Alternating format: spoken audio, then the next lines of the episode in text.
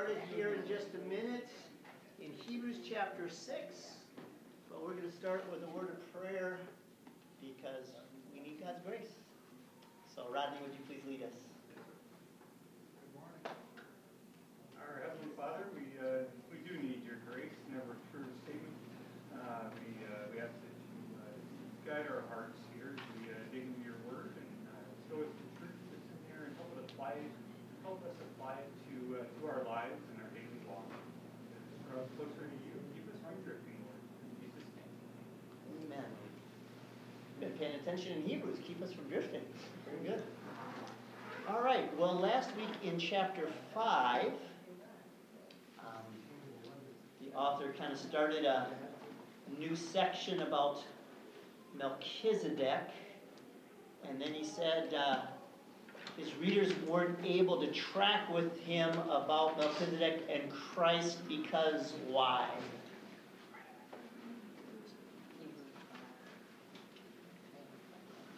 Why, why couldn't he keep talking about that?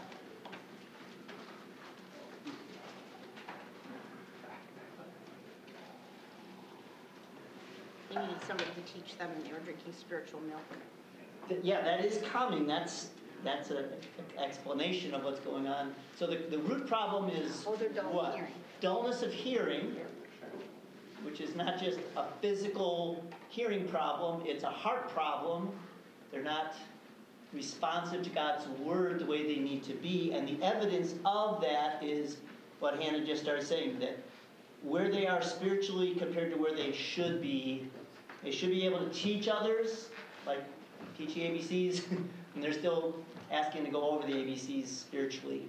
And he says, that's not a good thing. You should be farther along than where you are. So, what's the remedy for arrested spiritual development?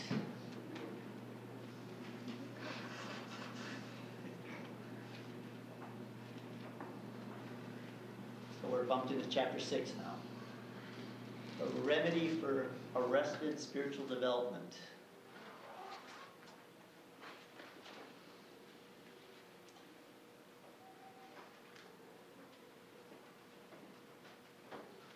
Early part of chapter 6. Like the first verse. Maturity? Okay, maturity is the goal, and, and how are we going to get there? Press on. Press on, which implies some effort, some perseverance. Um, and just yesterday, uh, reminded again of, of David Mathis' illustration. It's not all about your work, your effort, your willpower. It's about tapping into the channels of grace. So, depending on God's grace, we press on. It's not just you're tough enough to do this, get your act together. It's by God's enabling grace, press on. And that's what we'll do if God permits. So, what are a couple of the main ways we do grow spiritually? We looked at several verses, and there were basically two main things that came out.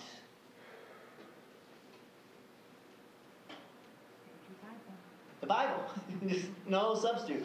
1 Peter 2, right? As newborn babes, sincerely desire the milk of the word that you may grow thereby. So we can't grow without the Bible. And then we saw Paul teaching and admonishing every man in order to present every man complete or mature in Christ. Teaching, what's he teaching? Teaching the Word. Not just teaching math or science or history, as important as those are. He's teaching the Word so that everybody will be growing up in Christ. And then what's another piece that you see in Ephesians 4?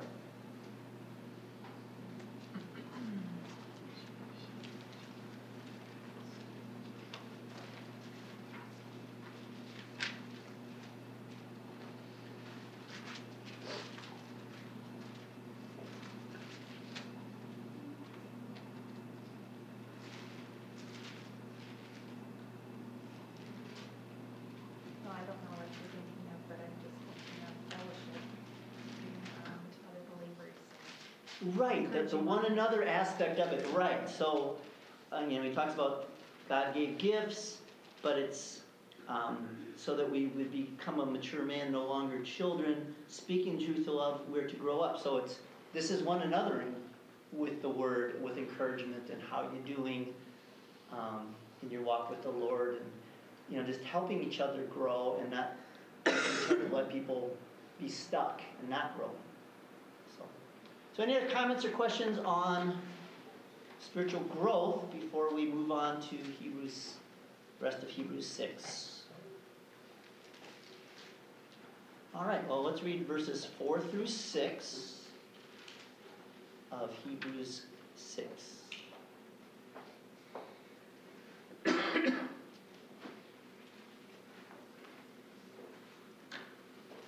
For it is impossible, in the case of those who have once been enlightened, who have tasted the heavenly gift and have shared in the Holy Spirit, and have tasted the goodness of the Word of God and the powers of the age to come, and then have fallen away, to restore them again to repentance, since they are crucifying once again the Son of God to their own harm and holding him up to contempt. Okay. So this is, I'm not asking for an answer yet. I'm just asking the question everybody has to ask about those verses. Who is this talking about? Is he describing believers or people who are not believers? And so we want to, that really makes a difference how we understand this verse is who are we talking about? And so let's look at the terms he uses to describe them. So what's the first phrase or term he uses? Enlightened. Enlightened. So what does it mean to be enlightened?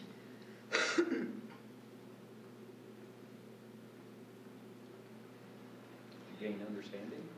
That's a great description. Gain understanding, to hear and understand some level of truth. Uh, Somebody fills me in on something, oh, I'm enlightened now. I understand a little more than I did before.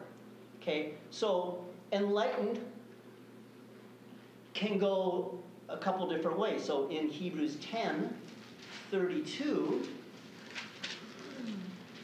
10 32, and whoops, another one. Yeah, 32. Would to read Hebrews 10 32? But recall the former days in which, after you were illuminated, you endured a great struggle with sufferings. Okay, so enlightened or illuminated sounds like after you came to Christ, right? But go to John chapter 1. John chapter 1, would somebody read 9 and 10?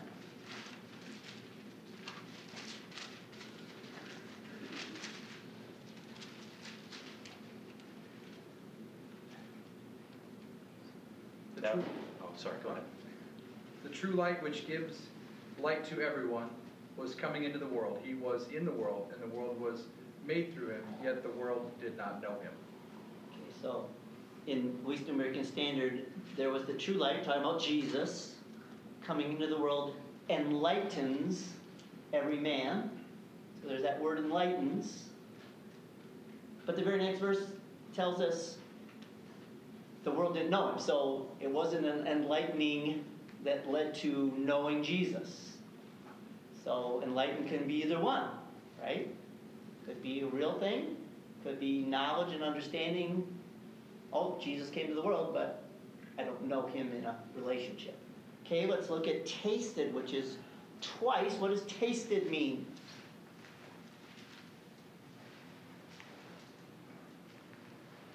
Experienced. Okay, become acquainted with something through experience.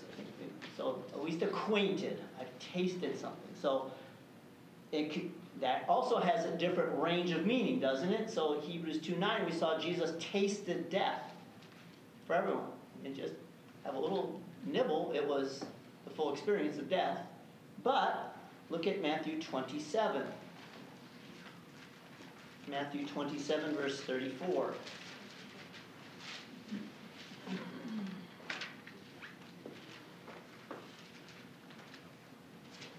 They offered him wine to drink mixed with gall, but when he tasted it, he would not drink it. Okay, so that's a little different, isn't it?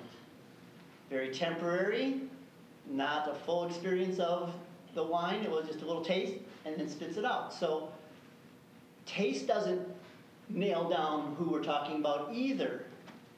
Now let's look at partakers is what my version has, uh, what other, other versions have?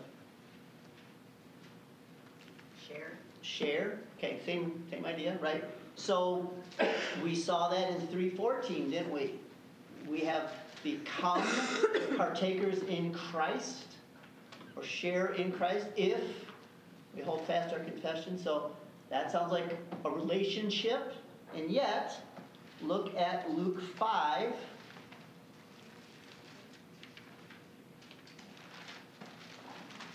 Luke 5, verse 6 and 7.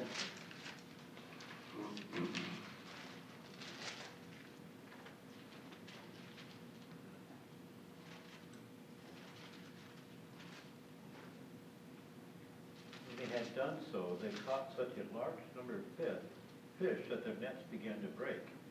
So they signaled their partners in the other boat to come and help them. And they came and filled both boats so full that they began to sink. Okay, so what word do you think I'm looking at there?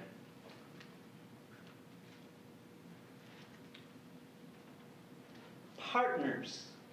Same word that gives us fellowship. Same word that gives us partaker. Something shared. In this case, they're business associates. They share in the fishing business. How close is that relationship? How close are you with your business associates? maybe close to some, but can be pretty not so close on the other people you work with.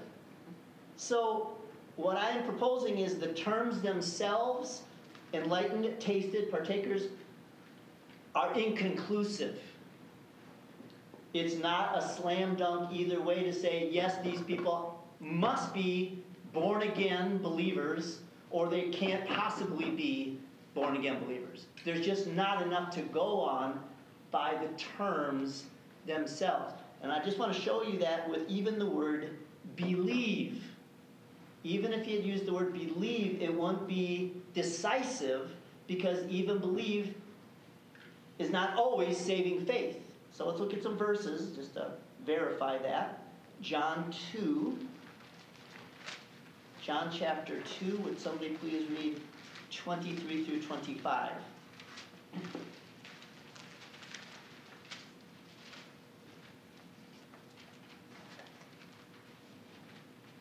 Now when he was in Jerusalem at the Passover feast, many believed in his name when they saw the signs that he was doing. But Jesus on his part did not entrust himself to them, because he knew all people, and needed no one to bear witness about man, for he himself knew what was in man. Okay, so there's believe. Believe in his name. That sounds, you talk that way about a person coming to faith, right? And Jesus, it says, but Jesus, which means he's not persuaded and doesn't even need to be persuaded because he knows their hearts. And it's not genuine belief. So, also in John, verse uh, chapter 8, verse 31, and then fast forward to 59. So 831. So Jesus said to the Jews who had believed in him, If you abide in my word, you are truly my disciples. And then there's a long discussion with that same group ending in 59. So they picked up stones to throw at him, but Jesus hid himself and went out of the temple. Okay, so do genuine believers want to kill Jesus? It's pretty obvious. But they believed. They believed, so the word itself doesn't mean saving faith. A couple more. Um, Acts 8, will actually be in the morning message, but we'll give you a sneak preview. Acts 8. Would somebody read 12 and 13?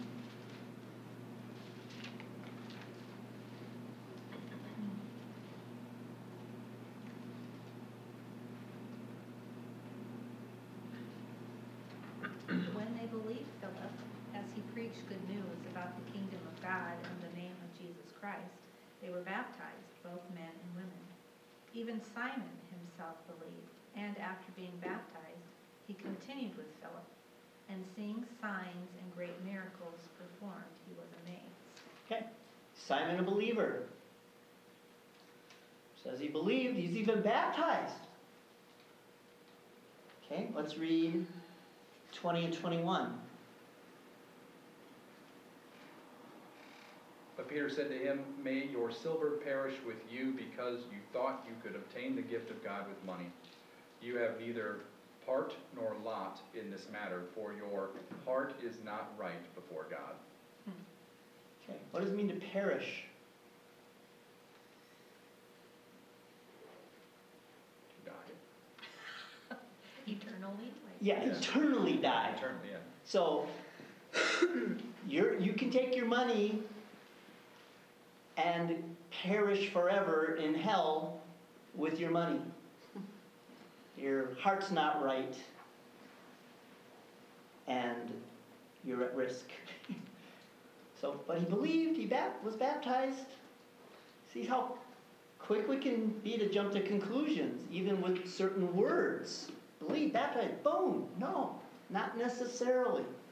Um, two more. 1 Corinthians 15, 1 and 2. 1 Corinthians 15, verse 1 and 2.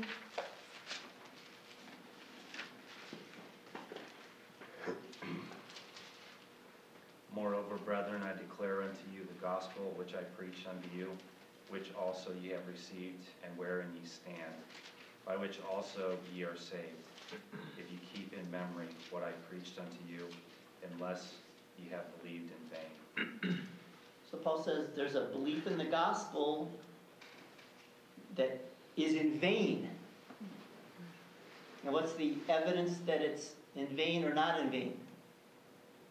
Whether or not you hold fast. What is that? What book in the Bible that we're studying in Sunday school does that sound like? Hebrews. If you hold fast. That's the point of Hebrews. Hold fast to the gospel. That shows you have genuine faith. If you don't hold fast, it shows you don't have real faith. Same thing Paul just said in 1 Corinthians 15. And one more, James 2.19, maybe you know this one by heart. You believe God is one, you do well. The demons also believe and tremble. And nobody in their right mind says demons are right with God. But they believe in God more than most people because they tremble, and a lot of people that say they believe in God don't tremble. So, all that to say, even if the author of Hebrews had used word, a word like believe, that wouldn't have settled the issue if he's talking about believer, real believers that are born again by a miraculous power of God changing their heart, or something less than a true believer. Okay? So we need more information to determine who are these people that are being talked about in verses 4 through 6. And the good news is the author gives us more information. So let's go back to Hebrews 6. And somebody please emphasize the first word of verse 7.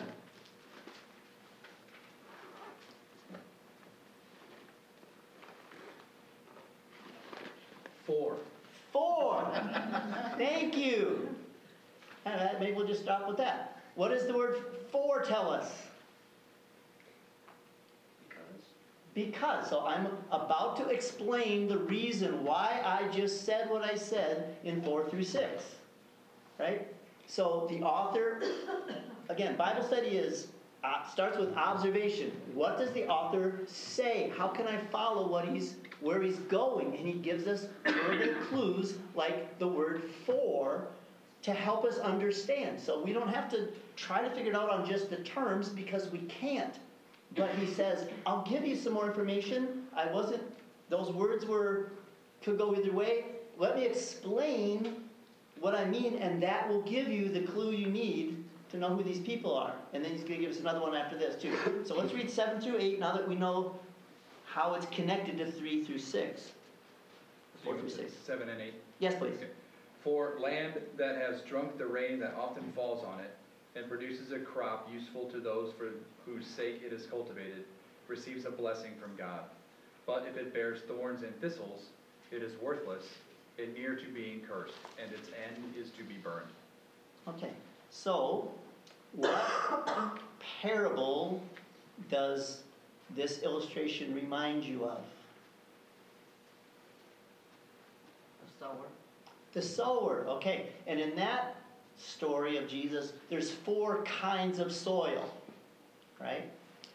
The seed is the same, the seed is the Word of God, and it's landing on four different kinds of soil. And the author is saying, let me talk about two kinds of soil and how they show what they really are. So, um, so how can you tell the difference between the two kinds of soil in Hebrews 6?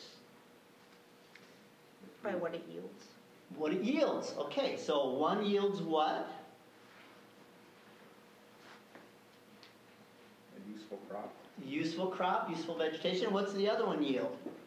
Thorns and thistles. Okay, so he needed some Roundup out there or something because that's not going to do a farmer any good. Have thorns and thistles. He's looking for a useful crop. Okay, so here's a basic idea, and then I'll quote from Wayne Grudem. Before the plants spring up, the ground looks the same. And both kinds of ground get plentiful rain. It's not like one's in a desert and one's in the Amazon rainforest, and now, oh, this one yields this lush crop, this one's got cactus. It's same land, or kinds of land, rain on both. And I would say the rain would be the blessings and experiences of verses 4 through 6 to be exposed to truth, exposed to, acquainted with some of these spiritual realities, but not necessarily the real thing. But the fruit that comes out shows what the ground really was all along. So here's Wayne Grudem.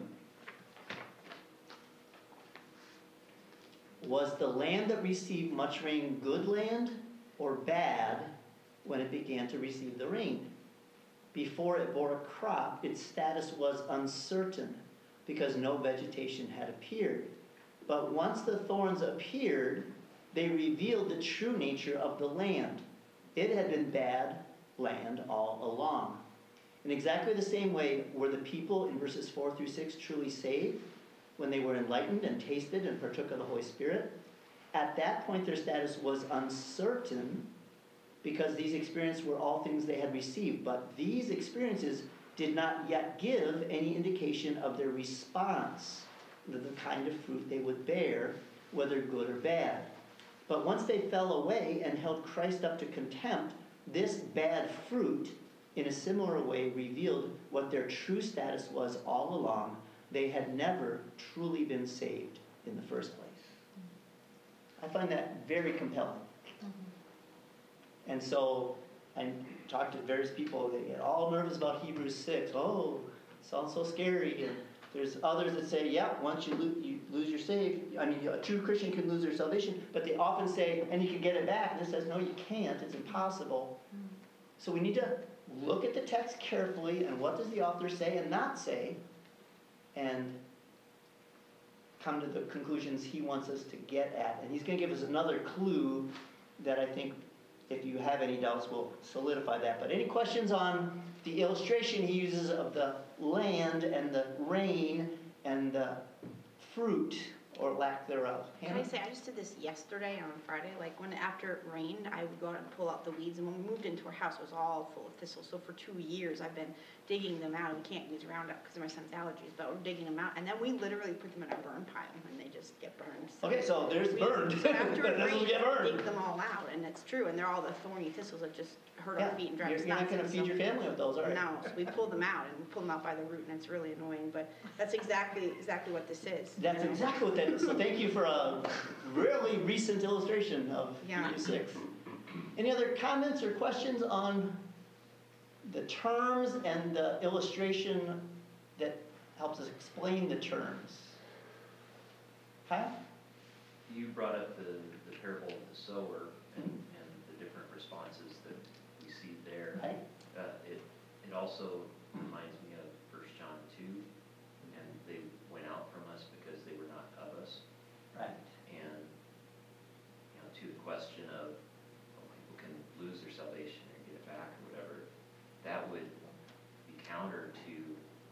Jesus says in John ten, that no one can snatch them Mhm. out of my hand. So, I mean, our being kept um, in relationship with God is not, it's not dependent on us or anybody else. It's, it's all God. Amen. Yeah. Otherwise, all of us will fall away before the Right? Our hearts are not that committed. We'd like to think we're committed, we're not. If Jesus doesn't hold us, keep us to the end, we'll perish. We'll fall away. So, so the, this doctrine of the perseverance of the saints is a double-edged sword. One is God does preserve his own so that they do persevere in the faith. And it's also, those who don't persevere in the faith were not God's own. He doesn't lose anyone that he has purchased through the blood of Christ. He keeps his own. So let's look at one more um, clue the author gives us. And somebody, I'll emphasize the first word really loud for 9 and 10.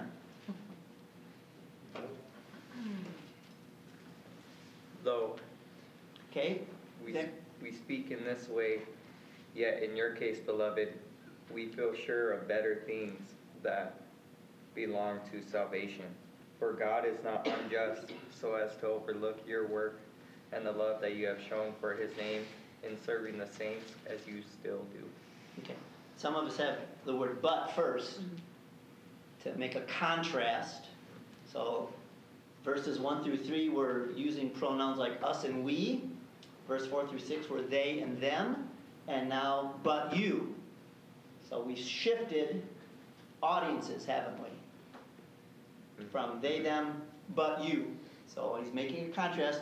And what are the better things the author is convinced of? Things that belong to salvation. Okay, so what does that tell us about 4 through 6? They didn't belong. They don't belong to salvation. Right? I mean, isn't that a fair conclusion if he starts the sentence with but and says, this is accompanies things for you, accompany salvation or belong to salvation, sets them apart. You have experienced genuine salvation. You're not like the people I just talked about, even though I use that kind of language. So, what kind of fruit convinced the author of these better things that belong to salvation?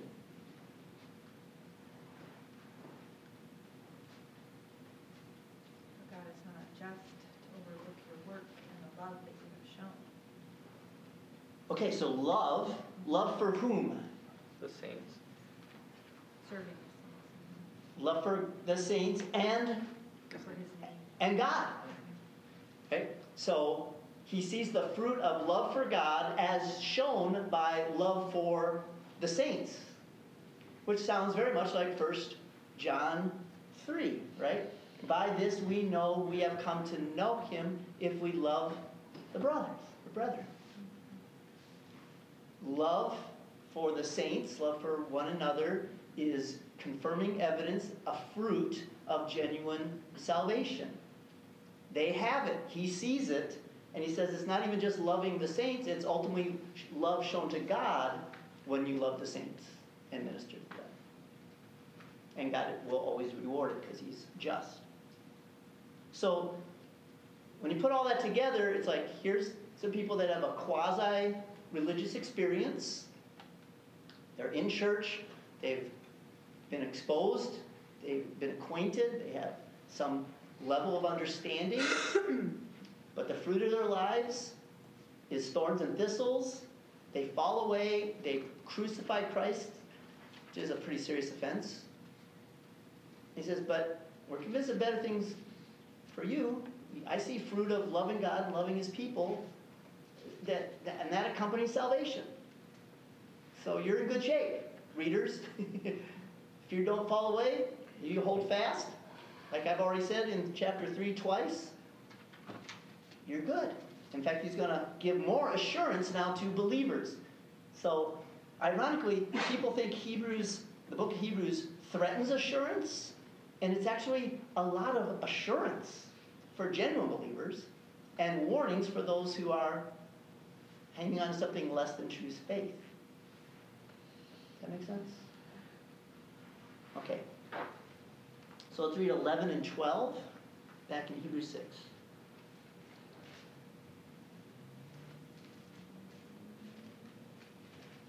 And we desire each one of you to show the same earnestness to have the full assurance of hope until the end, so that you may not be sluggish, but imitators of those who through faith and patience inherit the promises. Okay, so what is the author's desire for all his readers?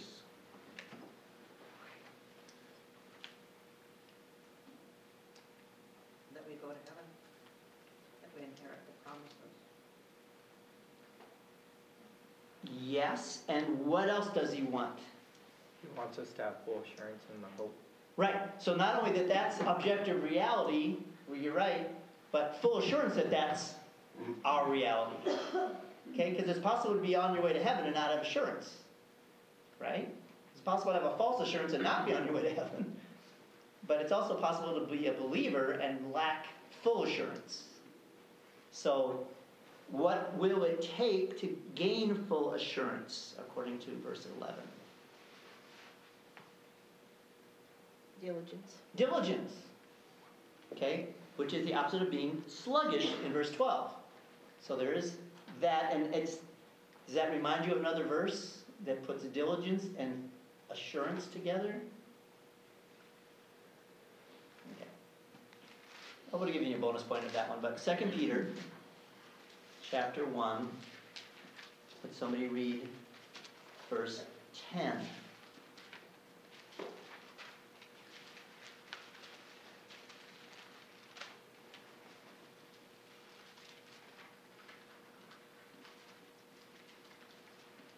Wherefore, the rather, brethren, give diligence to make your calling and election sure. For if you do these things, you shall never fall. Okay, so there's being diligent, and here's make your calling election sure. Does that really happen to me or not? How can I be sure? Um, So very much like Hebrews 6, I want you to have full assurance, and there's going to be some diligence involved in getting that. Or 1 John 5:13, the whole book is written, why? 1 John 5:13. I write these things to you who believe in the name of the Son of God, that you may know that you have eternal life. No, yeah, they already believe. I want you to know. Okay, so John, remember that John tells us the purpose of the gospel is that you might believe, and believing have life in his name. And you're saying, okay, you believe. How do you know if you have the real thing? Not something less than saving faith? I wrote this letter, so you'll know. Do you love the brethren? Do you obey the commandments?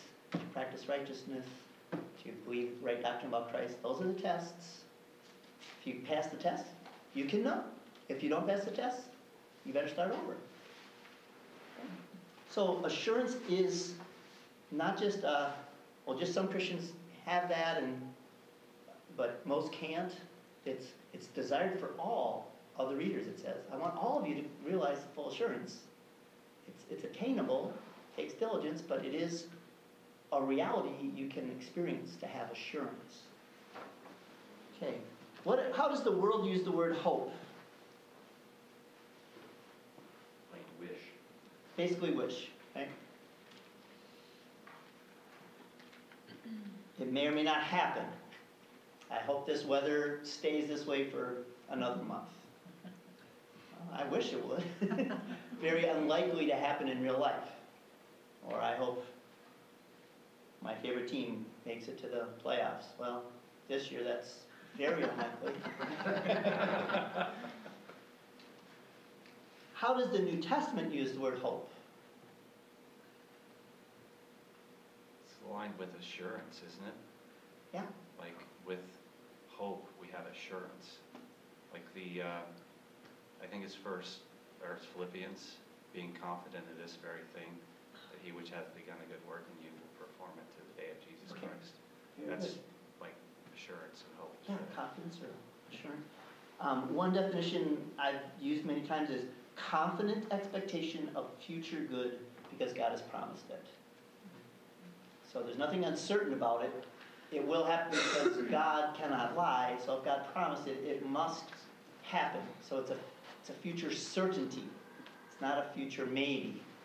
I'm not just wishing on a star or crossing my fingers or God Himself is the source of my hope that He promised something and therefore it will happen. Okay, let's read 13 through 18 back in Hebrews 6. Romans fifteen, thirteen, may the God of hope, joy and peace as you trust in him. Yeah, good. He's called the God of hope.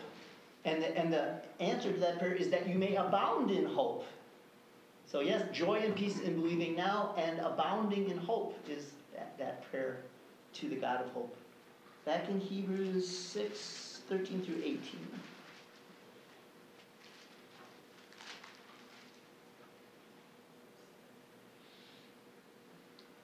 For when God made a promise to Abraham, since he had no one greater by whom to swear, he swore by himself, saying, Surely I will bless you and multiply you.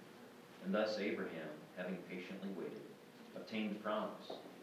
For the people, for people swear by something greater than themselves, and in all their disputes an oath is final for confirmation. So when God desired to show more convincingly to the heirs of the promise the unchangeable character of his purpose, he guaranteed it with an oath, so that by two unchangeable things, in which it is impossible for God to lie, we who have fled for refuge might have strong encouragement to hold fast to the hope set before us. Thank you. So, just yesterday, this verse came up in our conversation at home because we have a contractor coming to do siding, and we had asked him to do the our storage shed too, and he said he would, but on the contract, it's not mentioned in the contract. So, gave a, he said he would, but what do most of us like to have? I want it in writing, I want some kind of guarantee, I want some kind of assurance beyond just saying you're gonna do it, that it's really gonna happen. Right? That's just how this world works, right? You know, kids say, cross my heart, hope to die, swear a stack of Bibles on my mother's grave, all those things. To add, yeah, I'm really gonna do it. And adults do things like contracts and covenants and um, legal documents and all these things to give more assurance than just a simple yes, I will. Right? And so that's kind of where the author is going. It should be enough that God says he will give us the promises. Right? But, okay, let's back up. So let's just stop there. So, how long did Abraham have to wait for God's promise to be fulfilled to him? 25 years. 25 years. That's a long wait. So he's going to build on that. What is God's desire for not just Abraham, but all the heirs of the promise? What does he want to show us?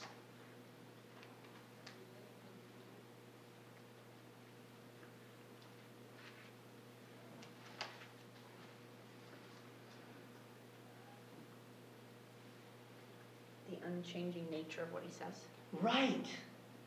Which we could get just from text, like my purpose will be established, Isaiah 46, or no plan of mine can be thwarted, Job 42 2, or, you know, there's text after text. God is sovereign, He always accomplishes everything He sets out to do. And He wants to show us, beyond those texts, that He won't change His purpose to save us, to give us the inheritance. So, how does he do that?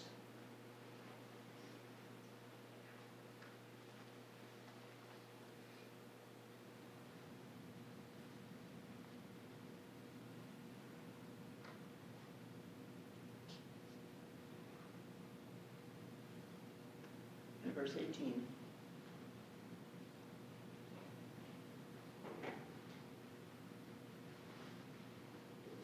swearing by himself. Okay, so that's one of them, right? So two unchangeable things, and the first one is an oath. So what's the other unchangeable thing? It's impossible for him to lie.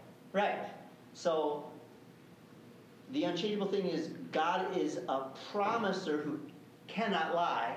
It's impossible. And God is a guarantor who always follows through with what he guarantees. So those it's a little tricky to see what the two are, so don't feel bad if you didn't see two things there. It kind of blurs into one, but it's really two. There's a promiser and a guarantor. And you, hopefully the person that makes the promise guarantees it, and in this case, God himself does. But what does he want us to experience as a result of those two unchangeable things? Hope. Hold fast to the hope. Hold fast to the hope, Have strong encouragement. have strong encouragement to hold fast to the hope. So, isn't that just kind?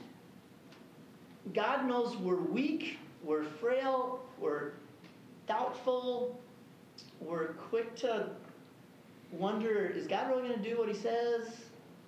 And he, he's, he wants to strongly encourage us, not even gently encourage us. I use that a lot in my emails. I'd like to gently encourage you or remind you. He's like, I want to strongly encourage you.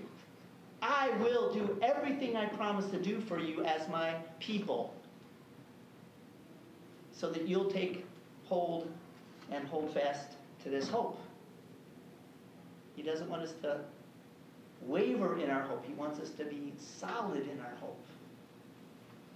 So, any questions or comments on that? It's so kind. He wouldn't have to do that, but he does. So 19 and 20 is how the author wraps up. 19 and 20. We have this hope as an anchor for the soul, firm and secure. It enters the inner sanctuary behind the curtain, where Jesus, who went before us, has entered on our behalf. He has become a high priest forever the order of Melchizedek. So, how is hope like an anchor for our souls?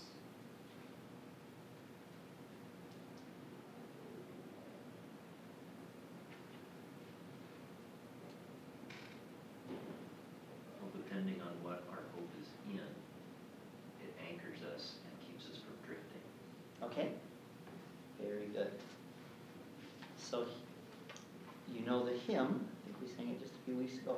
Through every high and stormy gale, my anchor holds within the veil. Or here's Matthew Henry. We are in this world as a ship at sea, liable to be tossed up and down, and in danger of being cast away. Our souls are the vessels. The comforts, expectations, graces, and happiness of our souls are the precious cargo with which these vessels are loaded. Heaven is the harbor to which we sail. The temptations, persecutions, and afflictions that we encounter are the winds and waves that threaten our shipwreck of faith. But we have an anchor to keep us sure and steady, or we are in continual danger. Gospel hope is our anchor in our stormy passage through this world. I wish I could write like that. but isn't that beautiful? I mean, Paul used the image of, in, remember we saw in 1 Timothy 6? Two guys who made shipwreck of their faith. Here's author using similar language. I've got an anchor to hold me so I don't make shipwreck when there's a storm. Like the storm of persecution that the readers of the first time around on Hebrews are going through. When we get to 10, chapter 10, they've already been through some persecution and it's, more is coming. That's a storm. How am I going to hold fast to my faith? I better have an anchor. And we do. I better have something unchangeable. I do. Got a God who cannot lie, who made a guarantee that can't be broken. So he's encouraging us, he's strengthening us, he's grounding us. giving us so- solid rock under our feet, so no matter what comes, we hold on to our hope, and hold on to our faith, which is his goal for the whole book. So, anyway, get excited, sorry, but um, it's good stuff. So let's close in prayer. And Moses, would you please lead us? Oh, dear Heavenly Father, Lord God, we thank you for the hope that is found in Christ, that He is an anchor for our souls, that when we wrestle through these passages of Scripture, of these warnings of falling away, we can find confidence and assurance of your keeping of us, Lord. Um, Lord God, as um, we often quote here of um, keep us, Lord, because we cannot keep ourselves, Lord God, that is very uh, prominent, at least in my mind this morning. Uh, Father, I thank you for this uh, truth.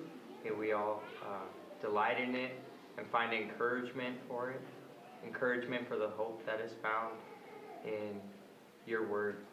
Lord God, would you stir our hearts for worship? Would you give uh, Pastor grace as he brings us the word? Father, I just pray all these things in your glorious name. Amen. Amen.